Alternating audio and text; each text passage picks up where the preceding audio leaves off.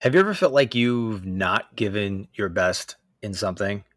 Like you just feel like a, like you failed. My hand's already up. Actually, both hands. They're they're they're waving. Of how many times when I did not, I consciously was aware that I did not give my best. There's a time when I was at the park with the kids, two, both my daughters. We were there playing sandy swings, slides, and there's a bench Wind was blowing, beautiful day in Southern California.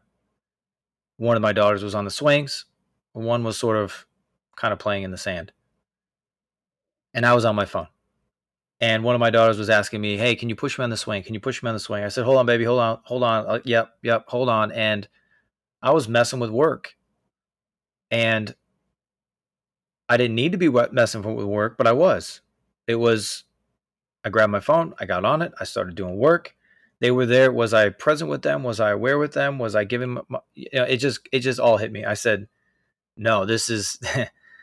I'm not. I'm not here right now. I'm sitting here on my phone. I'm pretending like I'm here, but I'm not here." And I became immensely aware. I was not giving my best in any way. I went over to my daughters. I apologized. I said, "Hey, I'm sorry. I was I was not there with you. Let's let's play. Let's hang out. Let's do this thing. Let's have fun. Let's let's enjoy this moment, right? Always give your best.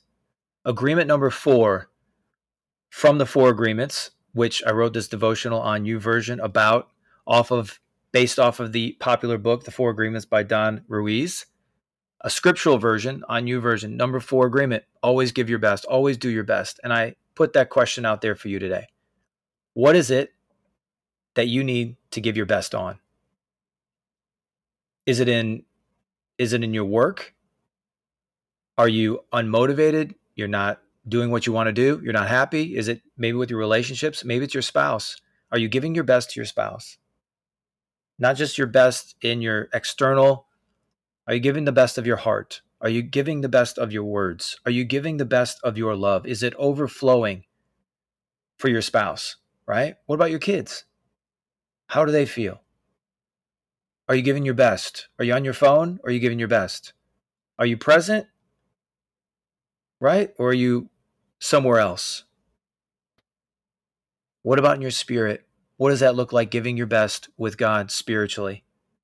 Are you reading a verse of the day and that's good enough because it was good enough a year ago or two years ago or five years ago? Or are you saying, no, I want to give my best. I want to bring my best to God. I want to connect with my best time with my first time.